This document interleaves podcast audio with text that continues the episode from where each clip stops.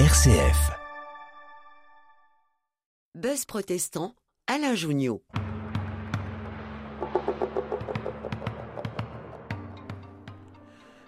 Bienvenue, chers amis, dans le Buzz protestant, où l'Église protestante unie d'Orléans vous invite cette année à parcourir le récit biblique en regardant où et comment il nous parle des animaux.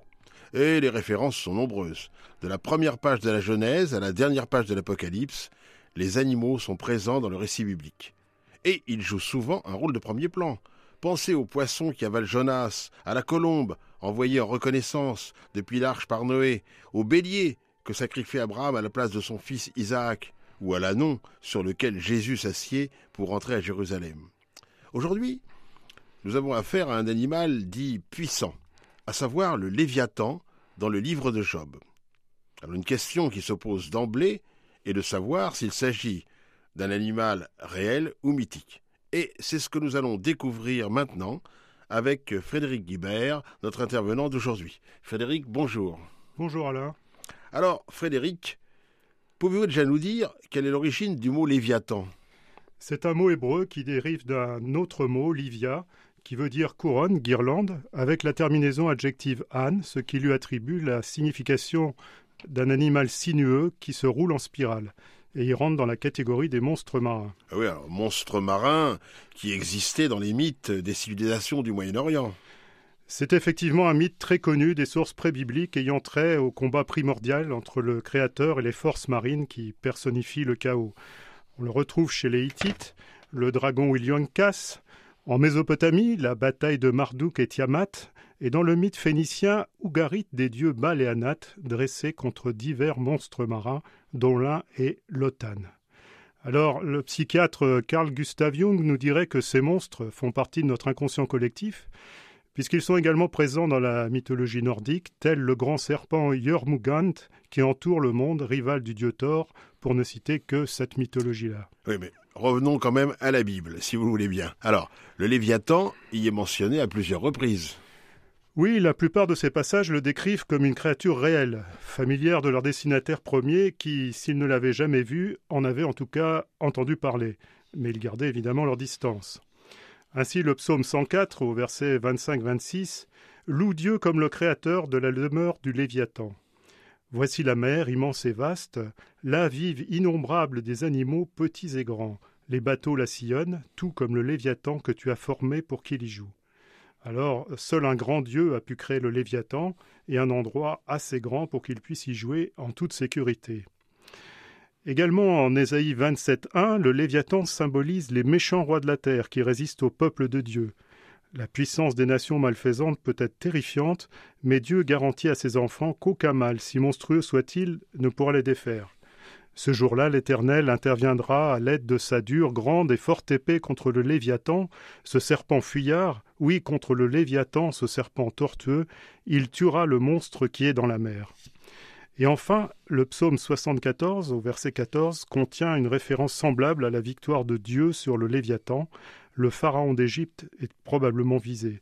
Mais la description la plus détaillée du Léviathan en tant qu'animal aquatique se trouve dans le livre de Job. Ah oui, alors que vient faire le Léviathan dans, ce livre de Job Eh bien, pour mieux le comprendre, il nous faut revenir sur l'histoire de Job. Souvenez-vous, Job est un homme riche et droit qui perd tous ses biens, ses enfants et sa santé et il ne comprend pas pourquoi il doit tellement souffrir. Ses amis pensent à tort que toute sa souffrance est forcément le résultat de son péché et cherchent à le persuader de se repentir. Intervient alors un jeune homme nommé Eliaou qui reproche alors aux amis de Job leur incapacité à lui répondre. D'après lui, même si Job est un homme bon, il s'est laissé aller à l'orgueil et Dieu l'éprouve pour le ramener à l'humilité. Et finalement, c'est Dieu qui va répondre directement à Job en lui montrant que lui seul tient les rênes du monde et que lui seul peut comprendre pourquoi les justes souffrent également.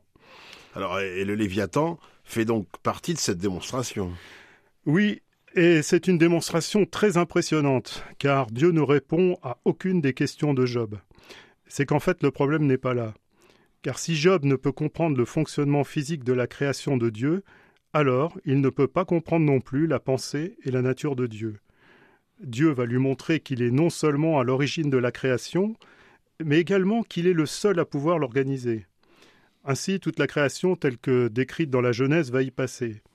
Dieu commence par mentionner les phénomènes inanimés, la terre, la mer, ténèbres, lumière, le jour, la nuit, la pluie, le vent, les étoiles, et puis il en vient au monde animal ordinaire, lions, buffles, ânes, autruches, chevaux, éperviers, etc. Enfin, après une réponse de Job en forme d'aveu, Je ne fais pas le poids, dit Job, au verset 3 du chapitre 40. Alors Dieu aborde les animaux dits puissants pour terminer sa démonstration. Alors, avant de rencontrer ces animaux dits puissants, et donc le Léviathan, nous allons faire une petite pause musicale.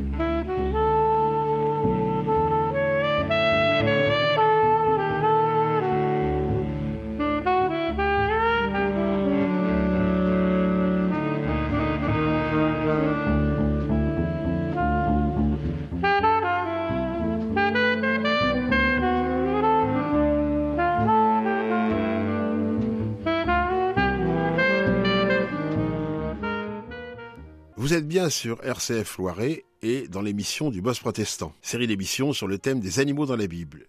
Et nous nous intéressons aujourd'hui en compagnie de Frédéric Guibert au Léviathan, mentionné dans le livre de Job dans l'Ancien Testament.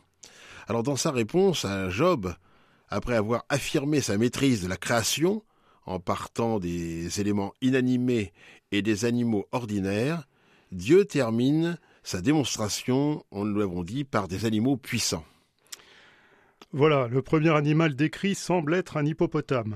Alors c'est un animal a priori sympathique, mais qui peut avoir des réactions très vives et puissantes s'il se sent menacé, lui ou ses petits. Et puis vient le tour du Léviathan. Alors ce fameux Léviathan, comment est-il décrit?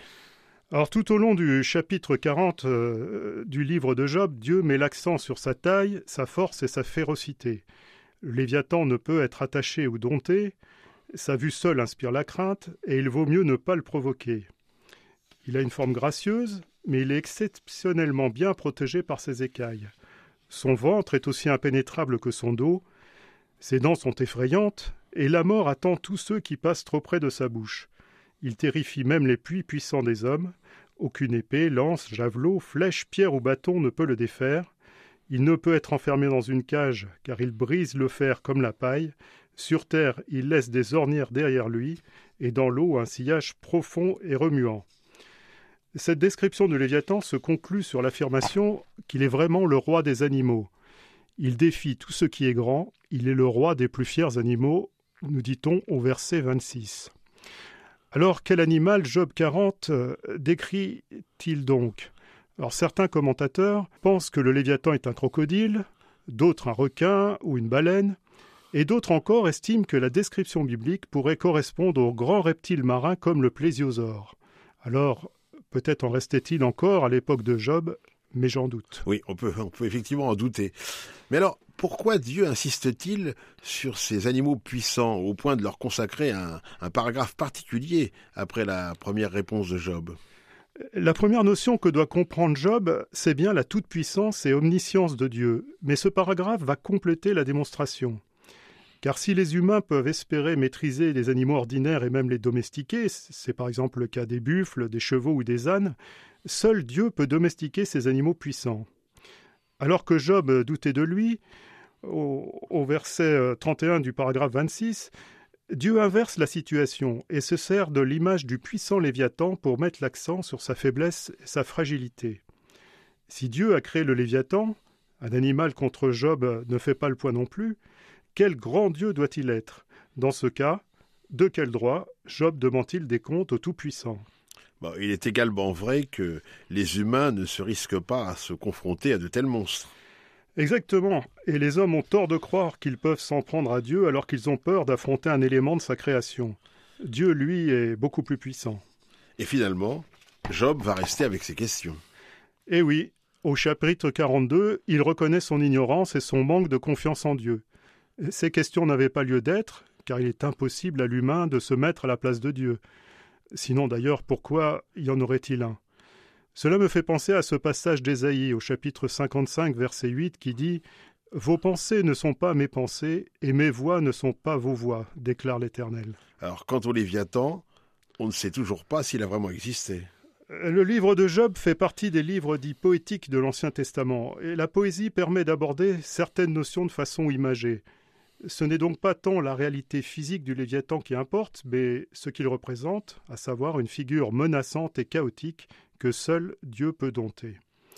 Mais le concept est resté, et il a entamé sous la plume du philosophe anglais Thomas Hobbes une toute autre carrière.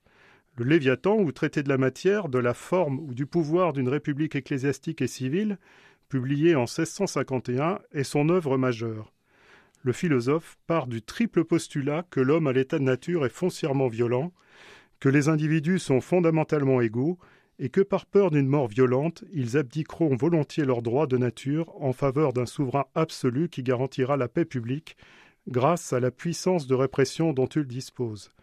Et contrairement à la Bible, c'est la puissance et la crainte qu'il inspire qui font de cet état léviathan un facteur de stabilité.